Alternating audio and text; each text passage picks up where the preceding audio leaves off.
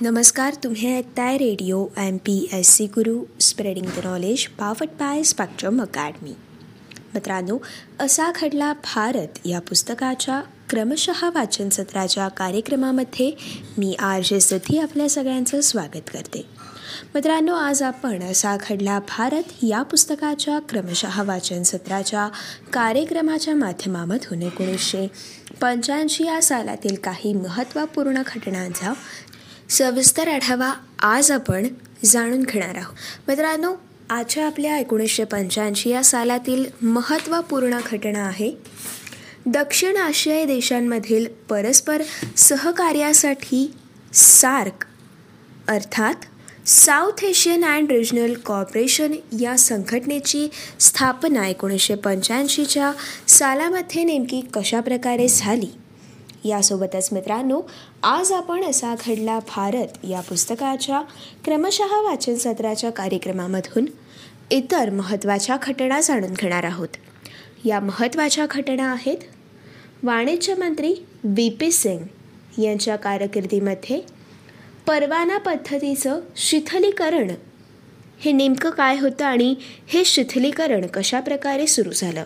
मित्रांनो यासोबतच आज आपण अनुसूचित जाती आणि जमाती व भूमिहीनांसाठी इंदिरा आवास योजना एकोणीसशे पंच्याऐंशी सालामध्ये कशा प्रकारे सुरू झाली व या योजनेबद्दलची थोडक्यात माहिती आज आपण असा खडला भारत या पुस्तकाच्या क्रमशः वाचन सत्राच्या कार्यक्रमामधून जाणून घेणार आहोत. मित्रांनो सर्वात पहिले जाणून घेऊयात दक्षिण आशियाई देशांमधील परस्पर सहकार्यासाठी सार्क अर्थात South Asian and Regional Corporation या संघटनेची स्थापना नेमकी कशाप्रकारे झाली? मित्रांनो दक्षिण आशियाई देशांमधील परस्पर सहकार्य वाढवण्याच्या दृष्टीने सार्क अर्थात South Asian and Regional Corporation या संघटनेची सात आणि आठ डिसेंबर एकोणीसशे पंच्याऐंशी रोजी बांगलादेशातील ढाका येथे झालेल्या पहिल्या शिखर परिषदेद्वारे स्थापना झाली. मित्रांनो भारतासह दक्षिण आशियातील पाकिस्तान बांगलादेश श्रीलंका नेपाळ भूतान व मालदीव हे सात देश या संघटनेचे सदस्य झाले. आणि मित्रांनो नेपाळमधील काठमांडू येथे या संघटनेचं मुख्यालय स्थापित करण्यात आलं.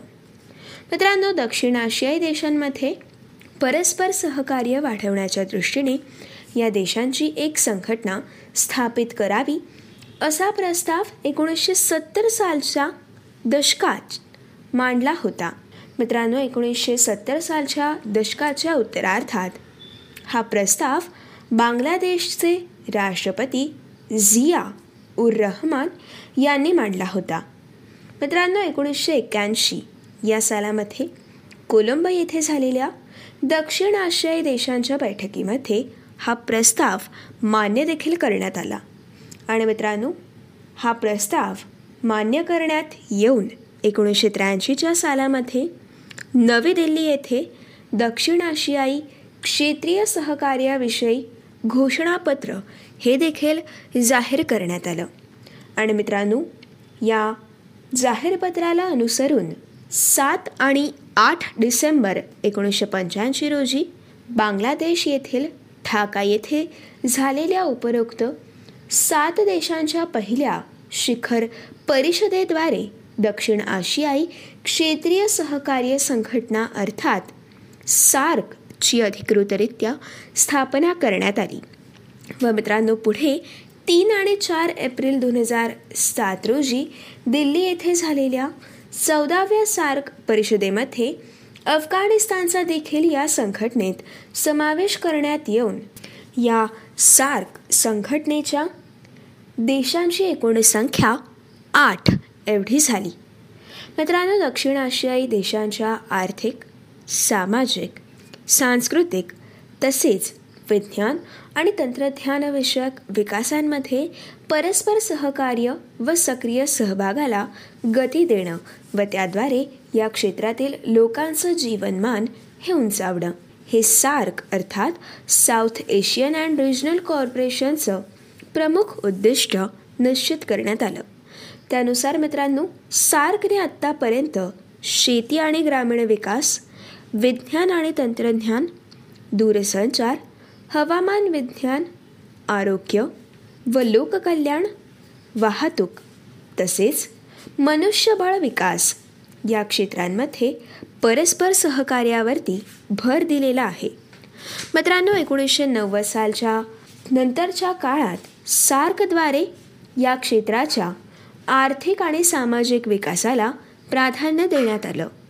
मित्रांनो दक्षिण आशियाई क्षेत्रामध्ये लोकसंख्या क्षेत्रफळ तसेच आर्थिक औद्योगिक विकास अशा सर्व दृष्टींना मोठा देश या नात्याने सागच्या वाटचालीला भारताचं योगदान हे अत्यंत महत्त्वपूर्ण असं ठरलेलं आहे. मित्रांनो दोन हजार सातपर्यंत सार्कच्या एकूण चौदा बैठका झाल्या. त्यापैकी एकोणीसशे शहाऐंशी एकोणीसशे पंच्याण्णव तसेच एकोणीसशे सात या सालामधील बैठका या भारतामध्ये संपन्न झाल्या. मित्रांनो सात आणि आठ डिसेंबर एकोणीसशे शहाऐंशी रोजी बँगलोर येथे झालेल्या दुसऱ्या सार्क परिषदेमध्ये दक्षिण आशिया क्षेत्रात पर्यटन विकास तसेच विज्ञान आणि तंत्रज्ञान संशोधनाला प्राधान्य देणारे निर्णय हे घेण्यात आले. मित्रांनो यानंतर एकोणीसशे पंच्याण्णव या सालामध्ये दिल्ली येथे झालेल्या सार्कच्या बैठकीमध्ये सार्क परिषद अनेक कारणांनी महत्त्वाची ठरली. मित्रांनो त्याचं एक कारण म्हणजे एकोणीसशे नव्वदच्या दशकात उदारीकरणाचे वारे सुरू झाल्यानंतर दक्षिण आशियातील देशांमधील मुक्त व्यापाराला चालना देणारे निर्णय त्यात घेण्यात आले व दारिद्र्य निर्मूलनाची कृती कार्यक्रम देखील त्या सार्क परिषदेमध्ये ठरवण्यात आला. मित्रांनो सार्कद्वारे आशियात मुक्त व्यापाराला एकोणीसशे पंच्याण्णवमध्ये कशा प्रकारे प्राधान्य देण्यात आलं हे आपण एकोणीसशे पंच्याण्णव सालाच्या घटनांमध्ये जाणून घेणारच आहोत.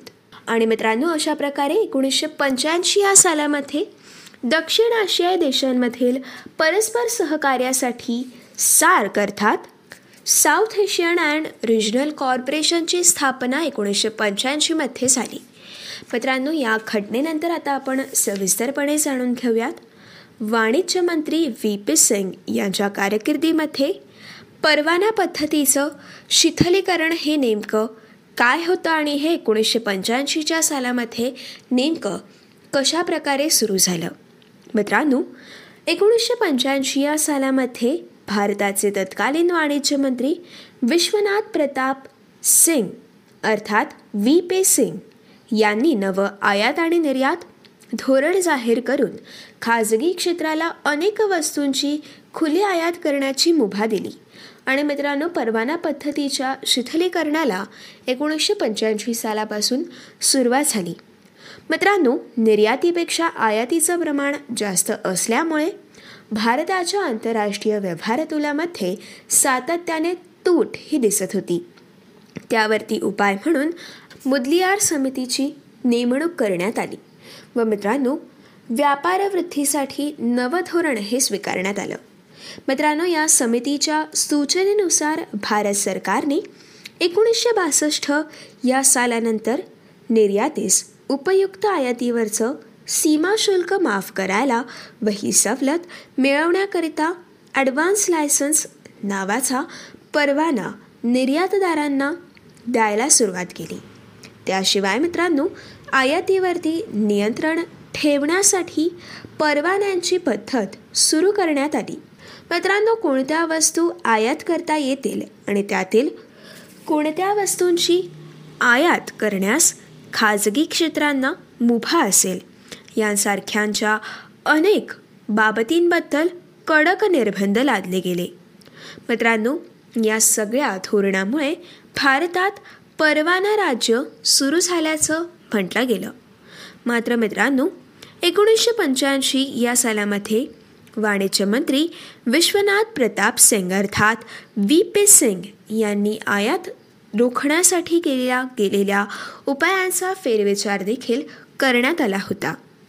मित्रांनो एकोणीसशे पंच्याऐंशी साली जाहीर केलेल्या व्ही. पी. सिंग यांच्या धोरणाचा भर हा आयात शिथिलीकरणावरती होता. मित्रांनो हे धोरण आबिद हुसेन समितीच्या सूचनांवरती आधारलेलं होतं. मित्रांनो खरं पाहायला गेलं तर या समितीने आयातीच्या शिथिलीकरणाबरोबरच निर्यातवाणीसंबंधी देखील काही महत्त्वाच्या सूचना केलेल्या होत्या. मात्र मित्रांनो विश्वनाथ प्रताप सिंग अर्थात व्ही पी सिंग यांनी निर्यातवाढीच्या सूचनांची अंमलबजावणी न करता आयात शिथिलीकरणाचं धोरण हे राबवलं होतं. त्यातून मित्रांनो एकीकडे परवाना राजच्या शेवटाची सुरुवात झाली तर दुसरीकडे आर्थिक सुधारणांची चाहूल देखील लागली होती. मित्रांनो हे धोरण जाहीर होण्यापूर्वी अनेक वस्तूंची आयात केवळ सरकारी खातीच करू शकत असत. मात्र या नव्या धोरणानुसार सरकारी खात्यांसाठी राखीव असलेल्या वस्तूंच्या यादीमधून त्रेपन्न वस्तू वगळण्यात आल्या. मित्रांनो त्यामुळे त्यांची आयात करण्याची मुभा ही खाजगी क्षेत्राला देण्यात आली. यासोबतच मित्रांनो औद्योगिक यंत्रसामुग्रीच्या तब्बल दोनशे एक वस्तूंना देखील खुल्या यादीमध्ये समाविष्ट करण्यात आलं. मित्रांनो इलेक्ट्रॉनिक्स वाहन उद्योग चर्म उद्योग खनिज तेल उत्पादन अशा झपाट्याने वाढणाऱ्या उद्योग क्षेत्रांकरिता ही सवलत उपलब्ध करून देण्यात आली. आणि मित्रांनो ॲडव्हान्स लायसन्स पद्धतीवरती निर्यातदार हे नाराज देखील होते. त्यामुळे त्या पद्धतीचा फेरविचार करून त्याला पर्यायी अशा आयात आणि निर्यात पासबुकची योजना तयार करण्यात आली. मित्रांनो या योजनेनुसार निर्यातदारांनी पात्र आयात वस्तूंवरती भरलेल्या सीमा शुल्काची फक्त नोंद ठेवणं अपेक्षित होतं व सर्व कागदपत्र तपासून भरलेल्या शुल्काची रक्कम ही केंद्र सरकारने या पासबुकमध्ये वर्ग करणं अपेक्षित होतं. मित्रांनो सीमा शुल्क माफ करण्यापेक्षा त्याची भरपाई करण्याचा रोख हा या धोरणामध्ये स्पष्ट झाला. विश्वनाथ प्रताप सिंग अर्थात व्ही पी सिंग यांनी आणलेलं हे धोरण निर्यातदारांनी उचलून धरलं आणि त्यातून भारताच्या आयात निर्यात धोरणांमध्ये मोठं वळण देखील आलेलं होतं. मात्र मित्रांनो या धोरणामुळे अनेक भारतीय उद्योगांना अचानक बाहेरून स्पर्धा निर्माण झाली व त्यातून या निर्यातदारांना मोठा धक्का देखील बसला. मात्र मित्रांनो भारतीय उद्योग क्षेत्राला जगाच्या बाजारपेठेत स्पर्धा करण्याचे संकेत या धोरणामुळे मिळाले व त्यामुळे एकोणीसशे एक्क्याण्णव नंतरच्या आर्थिक सुधारणा या भारतात शक्य होऊ शकलेल्या आहेत. आणि मित्रांनो अशा प्रकारे एकोणीसशे पंच्याऐंशी या सालामध्ये वाणिज्य मंत्री व्ही पी सिंग यांच्या कारकिर्दीत परवाना पद्धतीचं शिथिलीकरण हे सुरू झालं. मित्रांनो या घटनेनंतर आता आपण सविस्तरपणे जाणून घेऊयात. अनुसूचित जाती व जमाती तसेच भूमिहीनांसाठी इंदिरा आवास योजना ही एकोणीसशे पंच्याऐंशी सालामध्ये कशा प्रकारे सुरू झाली व या इंदिरा आवास योजनेची थोडक्यात सविस्तर माहिती. मित्रांनो अनुसूचित जाती जमाती तसेच भूमिहीन शेतमजुरांना घरं मोफत उपलब्ध करून देण्याच्या उद्देशाने मे एकोणीसशे पंच्याऐंशी या सालामध्ये ग्रामीण भूमिहीन रोजगार हमी कार्यक्रमाअंतर्गत एका उपाययोजनेच्या स्वरूपात इंदिरा आवास योजना सुरू करण्यात आली होती. पुढे मित्रांनो एकोणीसशे एकोणनव्वद ते नव्वद या सालामध्ये ग्रामीण भूमिहीन रोजगार हरी कार्यक्रमाचं जवाहर रोजगार योजनेमध्ये विलनीकरण करण्यात आलं. त्यामुळे मित्रांनो ही योजना जवाहर रोजगार योजनेचा एक भाग बनली. मित्रांनो नंतर एकोणीसशे शहाण्णव या सालामध्ये या योजनेचा व्यापक विस्तार करण्याचा निर्णय केंद्र सरकारने घेतला. व त्यामुळे ही योजना जवाहर रोजगार योजनेपासून स्वतंत्र करण्यात आली. मित्रांनो यामध्ये प्रामुख्याने अनुसूचित जाती तसेच जमातींकरिता राबवण्यात येत असलेल्या या योजनांमध्ये एकोणीसशे त्र्याण्णव ते एकोणीसशे चौऱ्याण्णव या सालांमध्ये बदल करण्यात येऊन दारिद्र्य रेषेखालील असलेल्या इतर वर्गांचा देखील समावेश इंदिरा आवास योजनामध्ये करण्यात आला. मित्रांनो एकोणीसशे पंच्याण्णव ते एकोणीसशे शहाण्णव. या सालामध्ये युद्धात हुतात्मा झालेल्या जवानांच्या कुटुंबियांना या योजनेच्या कार्यक्षेत्रात आणण्यात आलं.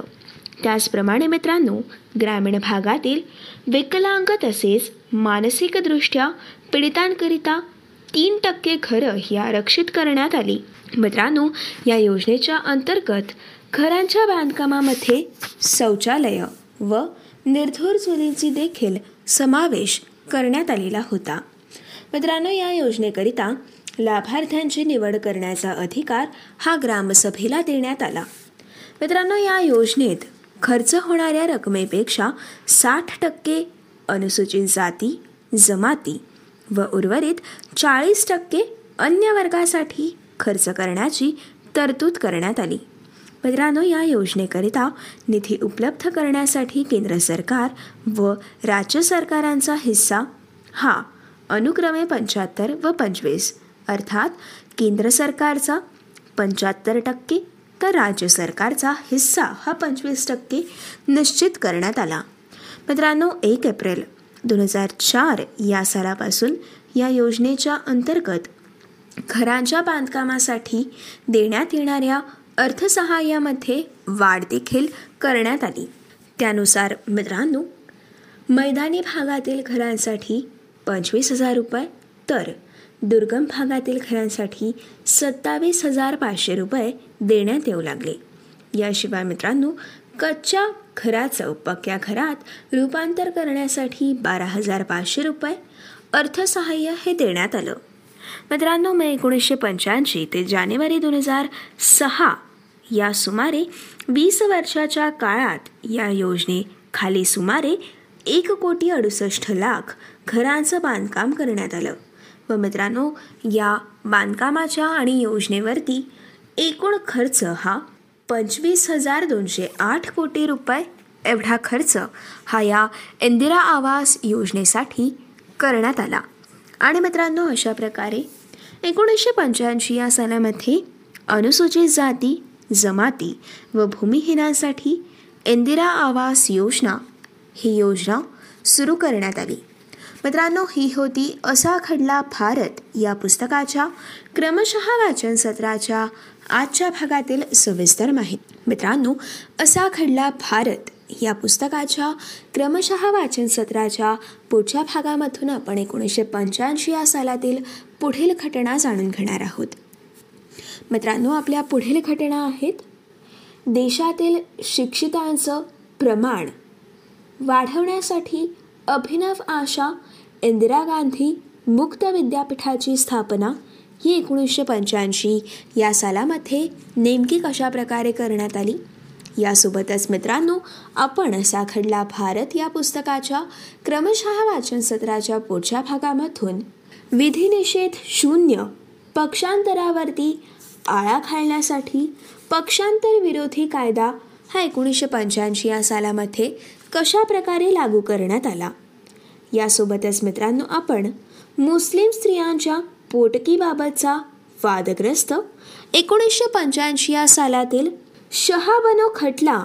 या खटल्याविषयाची सविस्तर माहिती असा खटला भारत या पुस्तकाच्या क्रमशः वाचन सत्राच्या पुढच्या भागामधून जाणून घेणार आहोत.